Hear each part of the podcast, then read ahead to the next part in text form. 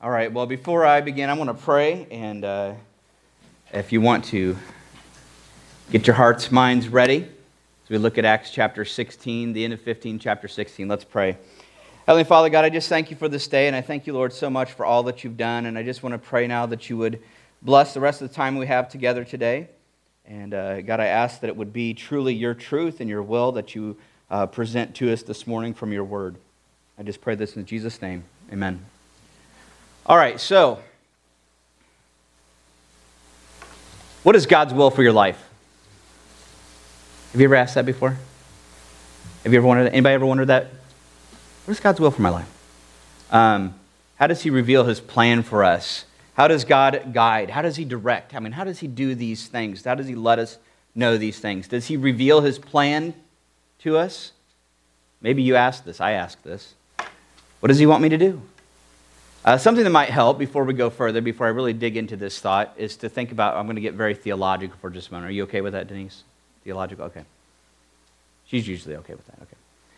Um, theologians, and don't think about it in a negative light, think about it in terms of people who have taken a step back, studied God's word, and said, what, what, what do these things mean? So, theologians, they would look at the scriptures and they say that when we think about God's will or God's purpose for your life, they kind of break it into two ways of looking at it. One of those is God's moral will, the other is God's sovereign will. God's moral will, think about it in terms of right and wrong. Are there things that God clearly lays out? Do this, don't do this. Are there things like that? Yeah, thank you. I appreciate that. At least one person's paying attention to me. Okay, so yeah, there's things that, I mean, doesn't God say at some point, don't kill people? I mean, is that not in God's law? Don't, okay, so there's things that God clearly says, don't do this, right? Don't kill people. Um, that's part of God's moral will. There's things that He reveals and He says, do this, don't do this. Now, God's sovereign will, we think of when we think of Scripture. We look at the Bible and we look at how, when it talks about God's will, there's aspects where He talks about what He reveals to us in His moral will do this, don't do this. But there's also God's sovereign will, and that's talking about God's big overall plan for humanity. Many times working down, and in fact, I would say always working down to even the tiniest details of life. Um, even sin in God's sovereign will that seems to go against his moral will will work to fulfill God's sovereign will. My favorite example is found in Jesus himself. Think about this for a second. That Roman soldier, or what about Pontius Pilate? Now, we've talked about this before here. What about Pontius Pilate? Was it right for him to take an innocent man and say, okay, go ahead and kill him, to, to succumb to the crowds? Was that okay? Was that okay that he did that? No, that was wrong. I thought I'd get a better response. I need some more responses today. I thought about this when I thought, you know, if I know there's going to be a lower number of people, I should just get rid of all the chairs on the side and make it all sit right here in the middle. Um, uh, okay, so yeah, was, what about King Herod? When Pilate said, go to King Herod, and King Herod, he, he could have uh, said, you know what, this guy's innocent. You're free to go. Did he do that? No. Was that right? No. How about that Roman soldier? Or all those Roman soldiers. When they decide then that, that he's been sentenced to death, but they knew, uh, the crowd was, you know, crucify him, crucify him. But I mean, they had been there for part of the trial. They knew this guy was innocent. Was it okay for that Roman soldier just to obey commands? What about, what about that Roman soldier that took that nail, lifted that hammer, knowing this is an innocent person, driving it down, yeah, driving those other nails, setting that cross up watching him die. Was that okay? No. Was that sin? Yeah. Was Christ dying part of God's plan for salvation for humanity? Yes, right? Consider this. We talked about this not that long ago. This is a sermon that Peter is preaching, and listen to how he talks about it. He says this, this Acts chapter 3, he says, The God of Abraham, the God of Isaac, the God of Jacob, right? The God of our fathers, God, glorified his servant Jesus. Okay? What's he talking about? Glorifying Jesus? Crucified, died, buried, rose again. That was glorious, right? Glorified his servant Jesus, whom you delivered. So he's talking about the people that were in the crowd, whom you delivered over and denied in the presence of Pilate when he had decided to release him. So Pilate decided to release him, but the crowd was like, no, crucify. And Pilate succumbed to that. He continues, he said, But you denied the holy and righteous one and asked for a murderer to be granted to you. That's the, remember, there was a, a murderer, and they said, uh, You know, give us Barabbas, right? And they, they released Barabbas and killed Christ. That was wrong. In fact, he goes on to say, And you killed, because that's really what happened. They were responsible. And you killed the author of life, whom God raised from the dead. To this we are witnesses. He goes on, he says, Now, brothers, I know that you acted in ignorance. In other words, you didn't know he was the author of life and you're doing it. Doesn't mean that they didn't know he was innocent. They knew he was innocent. They killed Jesus, as did also your rulers. But what God foretold by the mouth of all the prophets, so then it starts digging into this. But God foretold this, didn't he? By the mouth that his Christ, his Savior, would suffer, he thus fulfilled. He, wait, Who's the he? He thus fulfilled. Who's the he right there? Is it not God? You killed him, but he had to die. Who fulfilled it? God did. Wait a minute. It's wrong to kill people, but that was God's overall sovereign plan.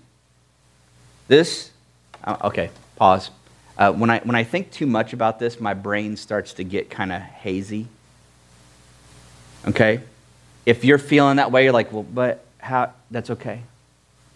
I don't know how God does it. I don't know how God has a perfect sovereign plan that works all things out for good, and yet somehow part of that plan incorporated into it are sinful choices of people that are completely against what God says to do, but yet somehow the end result, you look back and you go, that was exactly what he wanted. In fact, it's not just what he wanted, it's right. It's perfect.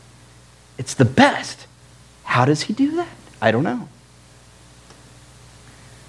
Peter, after he's uh, preaching this sermon, he gets back with the rest of the church, his early church, and he says it even more clearly with them.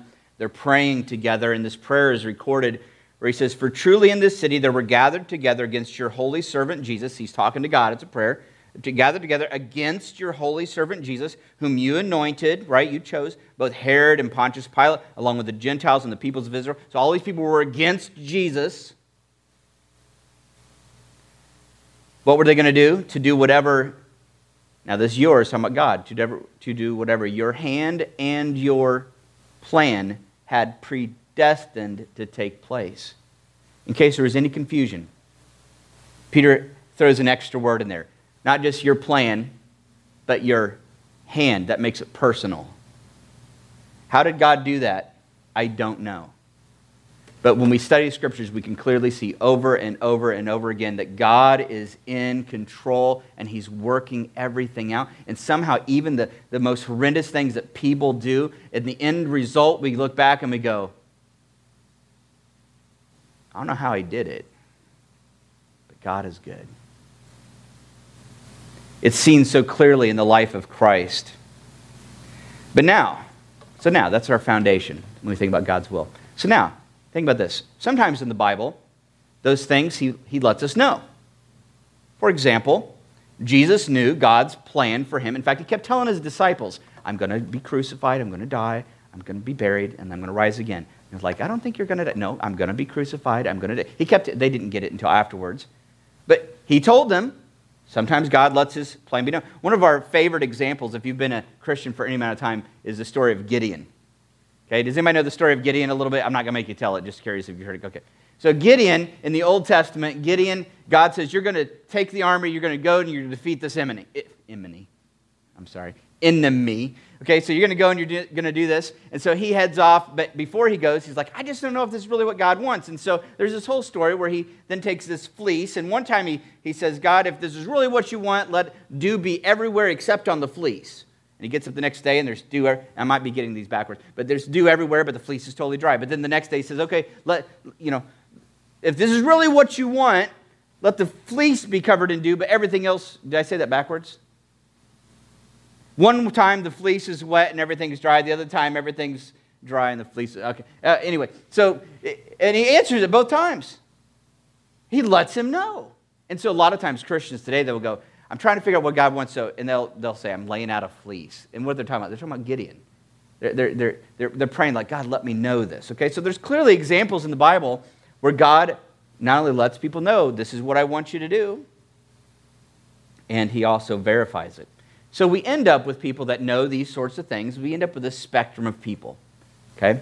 So on one end of the spectrum, you have people that know that God might have a plan for them. And now I I gotta be honest. I, I assumed that everybody was kind of like me, but I have since found there are some people in this world that just go through life and you know, once I became a Christian, you know, go through life and they're not really thinking about, I wonder what God wants me to do. They're, they're not. I, I, think there's some people, in fact, I wouldn't be surprised if there's some people in here that if you really thought about it and you thought, I, I, I that's a, I think it's a small number. It's way over in this end of the spectrum. I think there's some people that go, you know, when, when it comes down to, okay, what job am I going to do? What am I going to take? What, what about this? What about the, all these decisions of life? They're not really thinking, what does God want me to do? They're just thinking, is this smart? Is this going to benefit me? Is this a wise choice? And that's, that's the extent of it. Now, way over here on the other end of the spectrum, and I would fall close to this side is, is this desire to know God's will. And so if you get way too far over here, you find yourself in a permanent state of indecision because you're constantly going, but I don't know if this is really what God wants. I think a lot of Christian young people that are graduating from high school, going into college, trying to pick careers, trying to pick spouses, they always struggle right here. There's many that struggle right here, and they start asking these questions who, am I supposed to marry? Is this really the right person? Is this the right job I'm supposed to have? And, and what about this choice here? Should I accept this promotion? Should I take this vacation? Right? That's the other end of the spectrum. Um, that can really be a confusing point because then you start thinking, well, if there's a perfect person out there for me, how do I know I got the right one?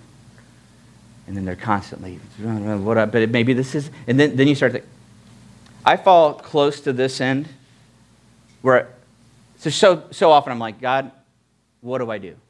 I just want to. I mean, I can honestly say before you, it, there are so many times that if God just said, this is what I want you to do, be like, okay, thank you for telling me. I've been trying to figure it out. Thank you. That's where I fall. Now, there's a lot of issues that we could discuss here as we're talking about God's will and finding it. And to be honest, if you're here today seeking God's will, so if you're in this category, uh, at least over this direction, where you're like, I just want to know what God wants me to do. I wish you would make it clear, make it plain, so I would know exactly what He wants me to do. If you're here today and that's you, I think that this passage of Scripture is going to help you out today. Now, I bring this to your attention, not just because I wanted to talk about God's will, because this is the passage that we're in. Because the flip side of these people is when you they finally make a decision and just verify my thought here by agreeing with me if this has happened to you. Have you ever thought, God, I just don't know what to do? And finally go, okay, he's not like revealing something major. So you make a decision and you start going do- towards that decision, and then something stops it. And you're like, oh. And then you start going this way, and something, boom, can't go here. And you said, boom. and it can be a, a whole lots of different things. And and it, sometimes when too many of those things happen, what do you start going? You got something against me, God? Now, we don't say it like that. We say it really nice, you know. God, you got something against me?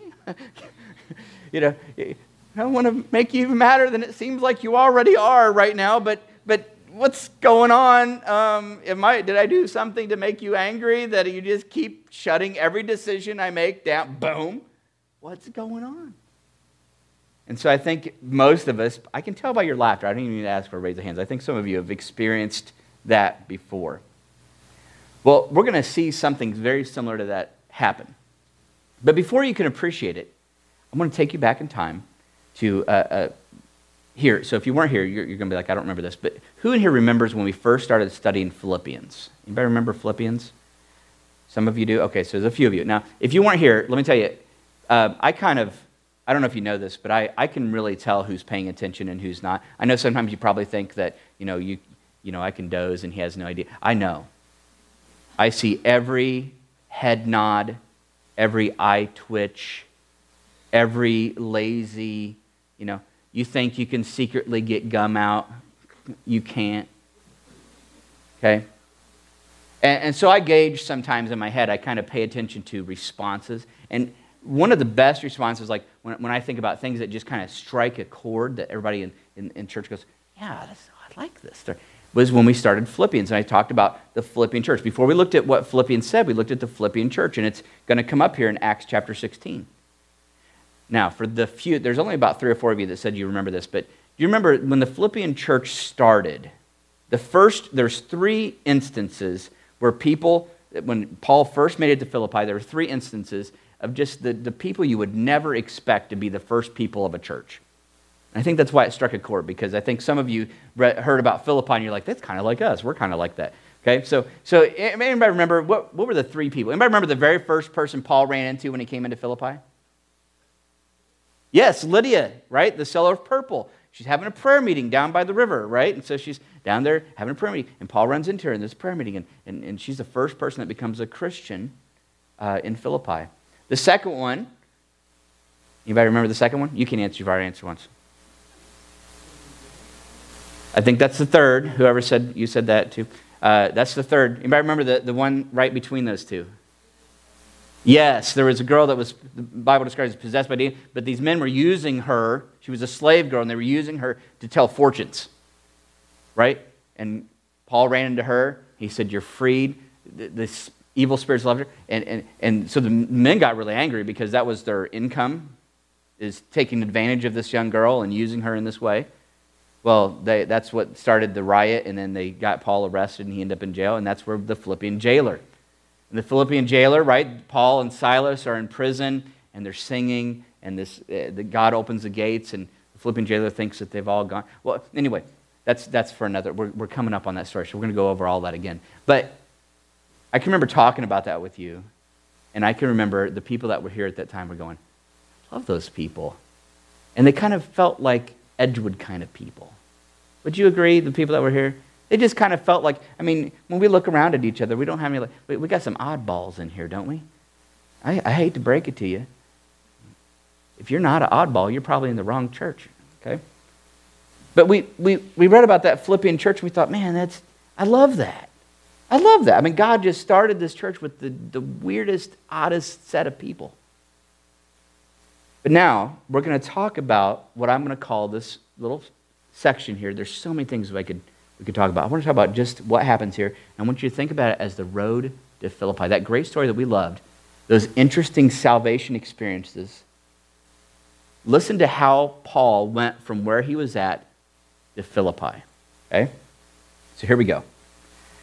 Um, after some days, now remember, Paul and Barnabas had just left Jerusalem. They're back in Antioch, their home church. They're, they're telling everybody about what happened down in Jerusalem, the big debates. They're back up there. After some days, Paul, Paul said to Barnabas, Barnabas, Barney, let us return, visit the brothers in every city where we proclaim the word of the Lord and see how they are.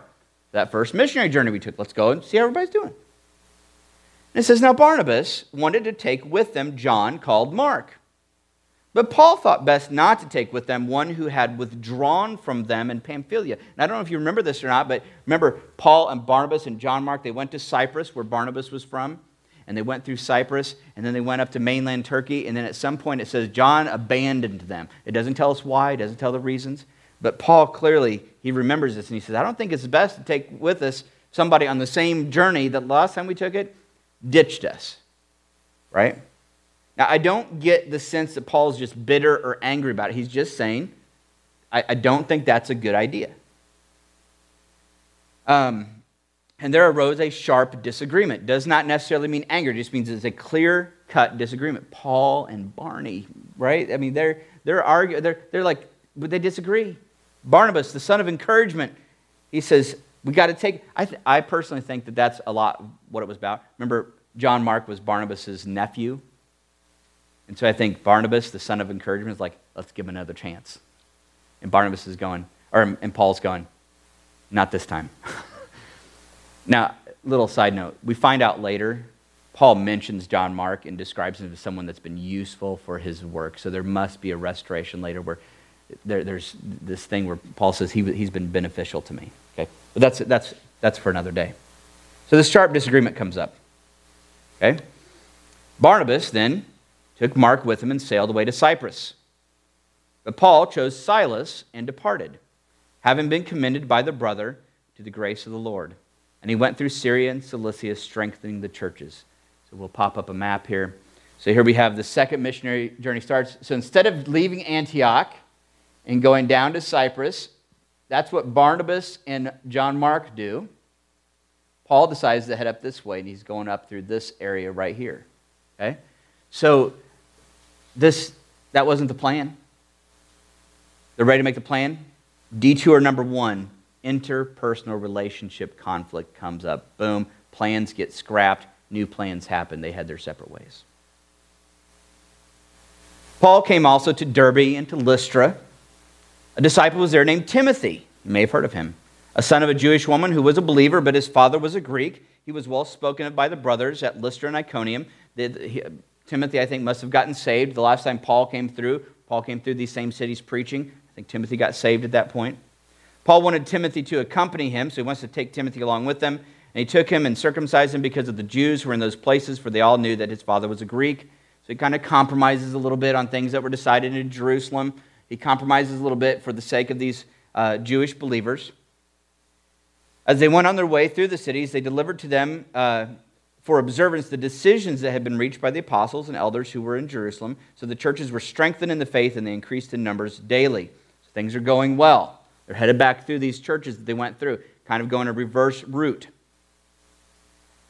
And they went through the region of uh, Phrygia and Galatia, having been, what does that say there? Forbidden by the Holy Spirit to speak the word in Asia. Uh, let me go back to the map here for a second. We think that Paul's goal from this area was to head down this way. Okay? We think that's where he's headed. But the Holy Spirit, it doesn't tell us how. Um, I've just lost my place. Lystra, Greek, there. Oh, there we go. Doesn't tell us how. But somehow, the Holy Spirit forbids him, don't go this way. Detour number two. The Holy Spirit forbids, don't go this way.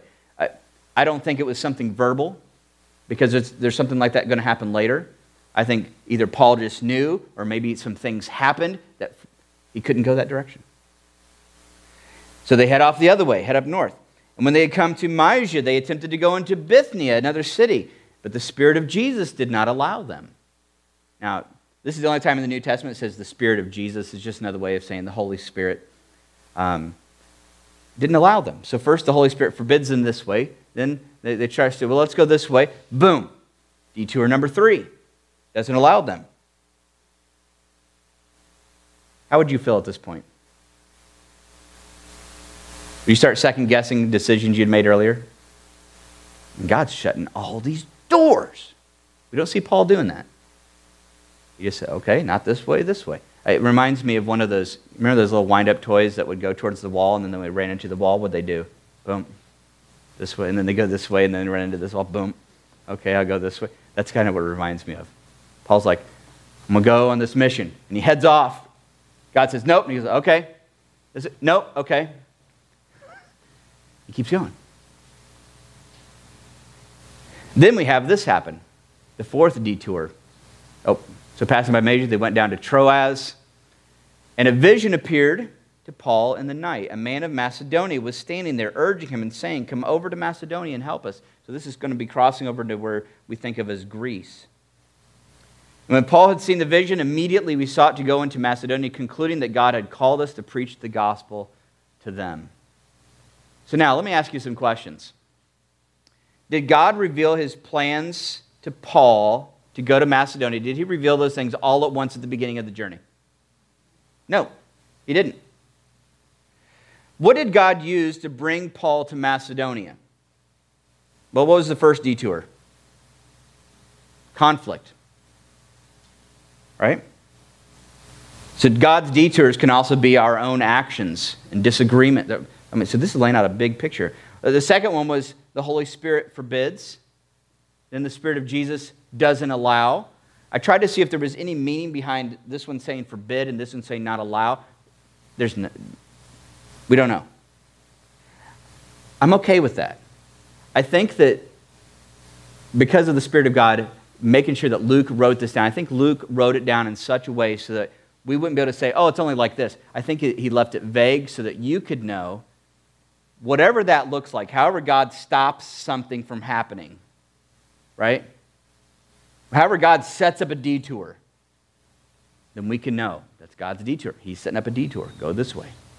The fourth one was finally, finally at the end, which Troas is just right across the Aegean Sea to Greece. I mean, so he's almost there anyway.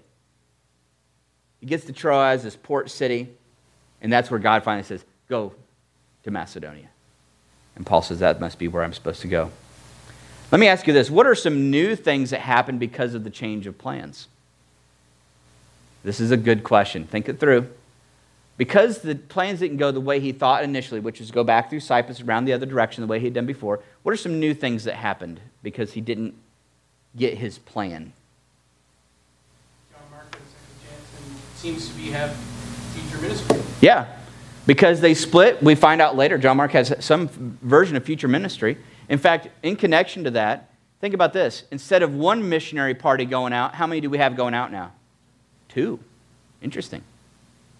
Um, now, what about the meeting up with Timothy? If we would have gone the other way, would that meeting have happened the same way? Maybe not. Maybe it still would have. I don't know.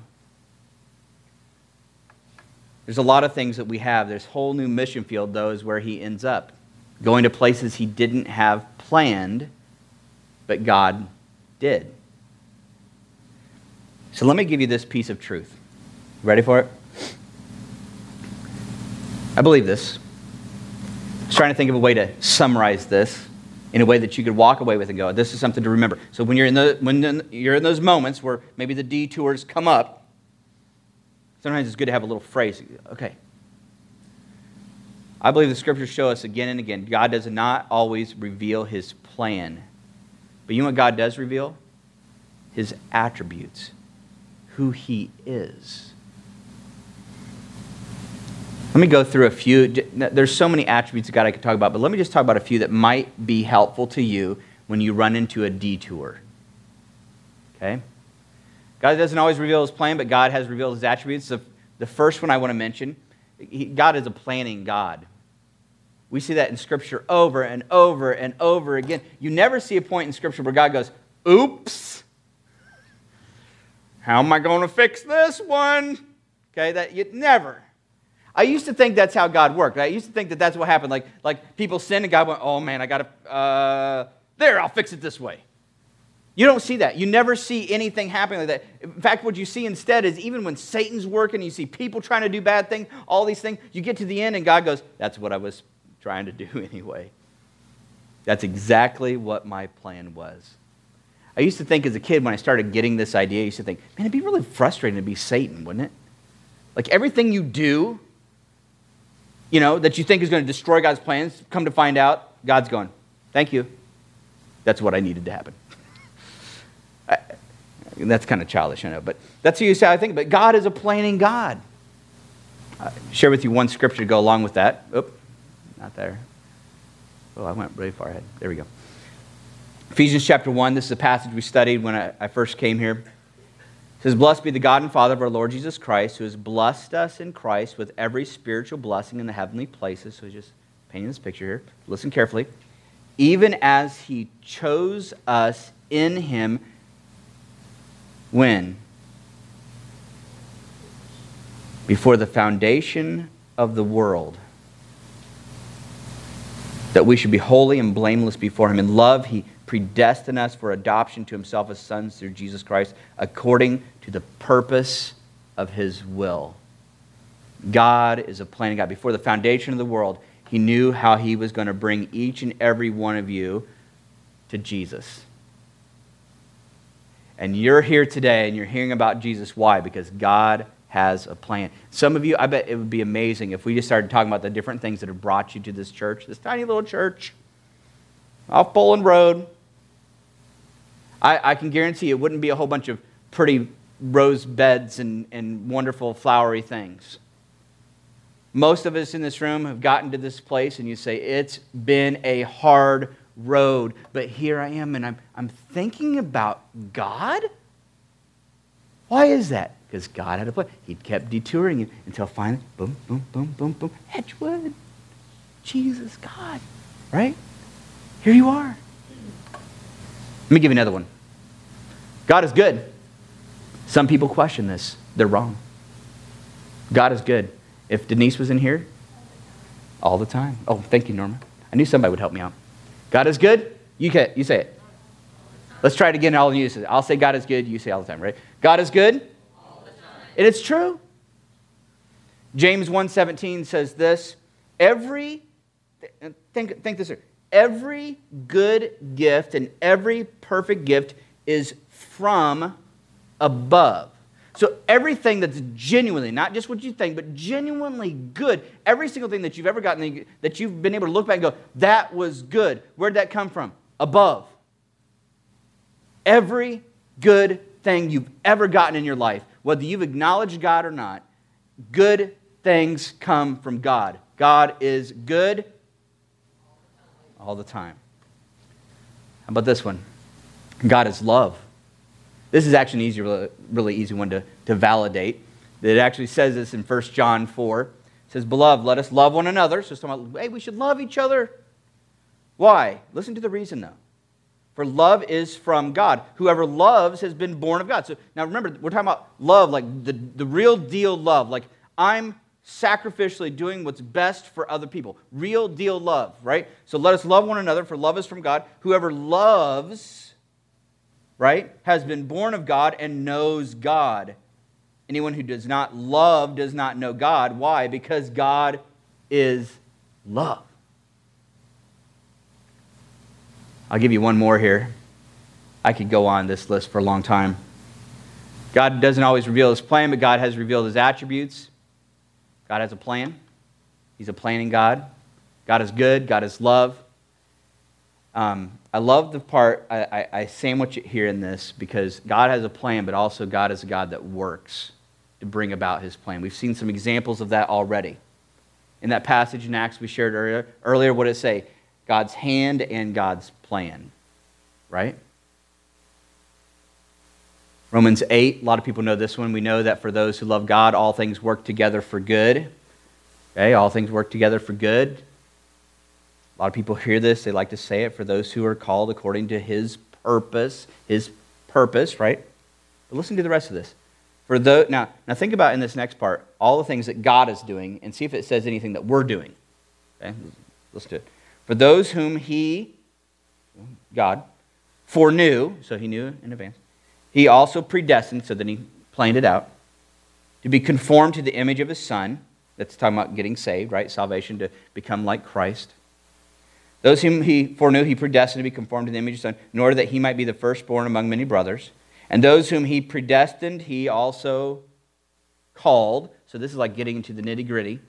So when you're sitting there doing your own thing, and God said, I'm coming for you, right? I'm going to call you in to my kingdom. He didn't just plan it and predestine, and then he's like, he calls, right? And those whom he calls, he also justified. Justified is a, a biblical word that's talking about when, when God declares someone righteous. So that, that point when genuine faith has come into a person by God's hand, and they go, I believe, and sin is wiped away. The Bible says that there's a legal action that happens at that moment that's descriptive of like a, a, a judge bringing down the gavel where he says, God says, righteous. So if you've come to that place in your life where you went, I believe, and it was a real thing, and you believe that up in heaven, God said, declared, whoops, righteous. Sorry. Battery. Okay? I'll get it. But think about it. You are righteous in God's eyes. But who did it? He justified. And those whom he justified, he also what? Glorified. There's a whole aspect of this glorification. He's bringing you, it ties back to the beginning, conforming to the image of Christ. This means that, that he's going to carry all the way to completion so that one day you're going to stand before God completely glorified. Notice who's doing all that stuff. Is it the person? No, it's God, right? He justified, He called, He predestined, He foreknew, he, you know, he declares righteous. He justifies, glorifies. So as you're hitting those, oh, my battery's not working now, John. I think I have it in the wrong place. Let's try that. There we go. So when you hit those detours, Maybe have these jotted down. Wait a minute. Your car breaks down on the way to church, right? God has a plan. God is good. God is love. God's working something here. I think maybe my car broke down. There could be a bajillion reasons, but maybe, you know, we always like to speculate. Maybe there was going to be a wreck down the road and God just, maybe that's what it was. Maybe He just wanted me to have a nice little illustration to use today. Thank you, Lord. Right? So, what, what does this mean for you? Number one, plan your life according to a spirit of wisdom. See, if you know that this is the kind of God that you have that's sovereignly working out his plan, his will for you, and it's good, and he's loving, what does that mean for you? Does it mean you have to be stuck in a perpetual state of indecision going, but what do I do? I want to do the right thing because I want God. No. Number one, plan your life according to a spirit of wisdom. James says this. I'll come back to that slide for those of you that are jotting that down. If any of you lacks wisdom, let him ask God who gives generously to all without reproach. He doesn't hold back. You say, Lord, give me wisdom. He says, okay, generously, I'll give you a bunch. And it will be given to him. There's a lot of things that God says, ask. This is one of those things where he says, if you ask for this one, I will give it every time. There's no no but if you're going to ask, do it in faith without doubting. Why? Because the one who doubts is like a wave of the sea that is driven and tossed. So that if you say, okay, Lord, give me wisdom, and you say, okay, now I'm going to make a decision. It, it, if you lack faith, what happens? And you're like, oh, maybe it's the right one, maybe it's the right. See, that's exactly. You say, okay, God, give me wisdom, make the decision, okay? I, I, and you make the decision. Because, see, you know what? If God has something different for you, what's He going to put up? Detour. Okay? Second, plan your life according to an attitude of humility. So you, okay, make a wise choice. I'm going to go do this. Plan your life with an, according to an attitude of humility. I'm giving you a second to jot that down. I'm going to give you another passage of Scripture. I'll come back to this for you jotters. James chapter 4 says this Come now, you who say, Today or tomorrow we will go into such and such a town and spend a year there and trade and make a profit. Yet you do not know what tomorrow will bring. What is your life? For you are a mist that appears for a little, little time and then vanishes. Instead, you ought to say this if the Lord wills See that spirit of humility that seeps in? Okay, I'm going to make this decision. I think it's the wise one, but there's always a spirit of humility that says, if the Lord wills, I'm going to. And you'll notice a lot of older Christians, I love it when they do that. Uh, so often they'll say, Lord willing, in the Greek, which has new meaning for Bruce and Lucinda. Um, yeah, Lord willing, we're gonna we'll do it. Well, what are they doing? Is it just is it just saying maybe it's just the same, maybe for you it's personal, but but for all of us, ought it not to be true? If God is willing, I'm going to do this. But man, my plans are could be could change in a moment. All God has to do is say something different. I'm I'm there. Throw up a detour, God. I'll, I'll change my mind. You're not going to see with a person who, with the spirit of humility, that when the detour pops up, they go, "Stupid detour." They're wanting to go, "Stupid God," right? Because that's what we're thinking. Big bully God won't let me get what I want. God is working out this plan. He doesn't always tell us in advance, but He tells us who He is. And He says, I'm good. So if I throw up a detour, why? It's good. Because I love you. I've got a plan, and I'm working it out. Third here, this one kind of maybe ought to go first when you begin making your decisions. Plan your life according to God's revealed moral will. What are loving choices? See, there's some things you can automatically go, this is clearly not something God wants, right? Should I kill this guy? No, see, no. No, don't, don't kill people, right? Should I be hateful? No. Should I lose my temper and yell? No, no good choices, righteous choices, sacrifice, take it a step beyond, sacri- choices like Jesus would have made. Now, this last one, this last point that I'm going to close with, is, is a challenging one. I think it's challenging because in my heart, I'm kind of a kid and I have to teach high school kids. And you'll understand why I'm saying this in just a moment. It's a very good point, and I can't change it because it's so good. But it just sounds funny. Be prepared to be detoured. Now, see, Lucinda got it already. Detoured, but not de- deterred, right? Which then I say it out loud, and the junior high boy in my head goes, okay. Some of you will get it after church. You'll go home and you go, oh, okay. This is, this is so true. Prepare for the detour. To deter means to discourage. So as you're going along through life, you, you, make the choice. Okay, this is, this is right. It fits with God's moral will. I, am not sinning by doing this choice. I, I've prayed for wisdom, so I'm going to make this decision. I'm humbly saying, Lord, Lord willing. So then I start to go. Detour. Okay, not discourage God. That's okay. Um, I'm going to, this, this choice number two, I thought that was the right one. I was wrong. That's okay. Okay, good. Let's start head this way. Detour. Okay, Lord, that's all right. Right? I'm not.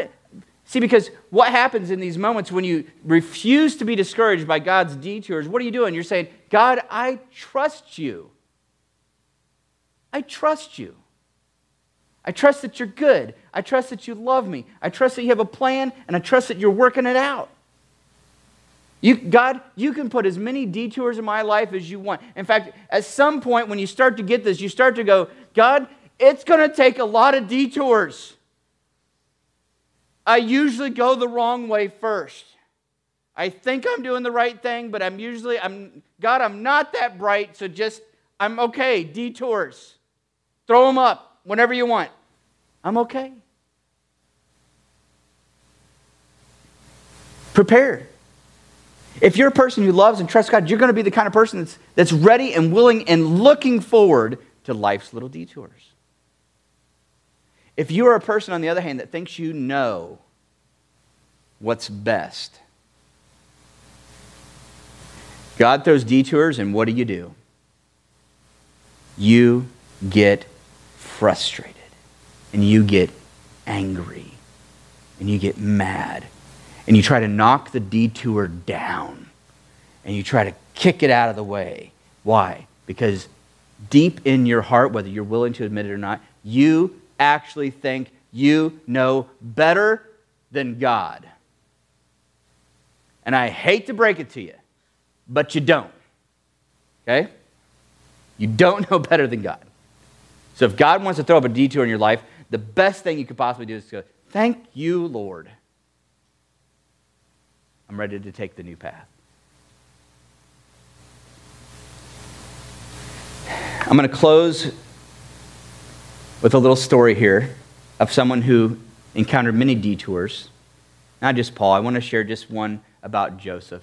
Joseph, we've talked about many times, Joseph was sold into slavery by his own brothers. Joseph Tried to make the best of it. What happened? He got falsely accused by his boss's wife. He was thrown into prison unjustly. He was forgotten there and left. No trial. Finally, after all these things, God opens up a door, gives him these, this series of opportunity, and he ends up second in command to Pharaoh, king of Egypt. While he's there, he helps prepare for a famine that's coming, that God has revealed. This famine is coming. Part of his then preparing for this means that Egypt has other resources that when other countries around are struggling because of the famine, they start coming to Egypt to buy grain. Well, lo and behold, guess who shows up to buy grain? Joseph's brothers. Are a series of different happenings there. Joseph finally reveals to him, I'm Joseph. They didn't recognize him at first reveals and, and the, he brings the father back and everybody's there. But then, then at the very end of the story, the, Joseph's father dies and the brothers get together and they go, Now that dad's dead, Joseph's going to kill us. And so they go to him, begging for forgiveness. And he has a response that I think is absolutely astounding. And I believe It's here for all of us to read. Joseph encounters his brothers and he, he has this response like, What are you worried about? Why? Because he, through all these things, he's gotten a glimpse of something bigger. And he makes this statement to his brothers, his brothers who sold him into slavery. And what does he say? He says this As for you, you meant evil against me. You meant it for evil. In fact, the, the word there is this idea of purposed it. Like you, it's the idea that you set it up in your heart to do evil against me. So here's some people, his brothers, they were trying to do evil. He says, You meant evil against me, but God patched it up for good. Is that what it says? Look at it. God, God finagled it for good. Is that what it says? Um, God twisted around somehow to try to make it look okay. Is that what it says? What does it say? But God what? Meant it for good. Guess what? Same word. Purposed it for good. So he looks at his brother and says, What you had evil intentions for, God actually had good intentions for that evil thing you did. And then he goes on to say why, to bring it about that many people should be kept alive as they are today. Joseph captured an idea, I believe and through all those detours that we would have, we would still, even if we think about it, are horrific. Sold into slavery by your own brothers, horrible. Left to rot in prison, horrible. But Joseph knew. You don't see one glimpse of Joseph being frustrated about any of it. And at the end, I think he reveals why. You may have had evil purposes, but God had good. So when you go through life, if you're a child of God, I can guarantee you, you will have detours. Many. Some of them will feel frustrating. But if you're a child of God who loves God and gets to know who God is, you will go to this detour and you will begin. The more you grow in your faith, the more and more you will hit those detours and just go, God's got a plan. God is good and God loves me. And I know that God, right now, while I'm thinking about this, is working this for something. I may never know what it is. But God, I trust you enough to say, that's okay. I don't need to know what it is anymore because I know who you are and I know that you're good. If you take any other route, you will experience so much frustration in this life. But if you can get to the place where you trust the person of God, things will go so much more smoothly in your spirit and who you are. Let's pray. Heavenly Father, God, I just want to thank you now for your word.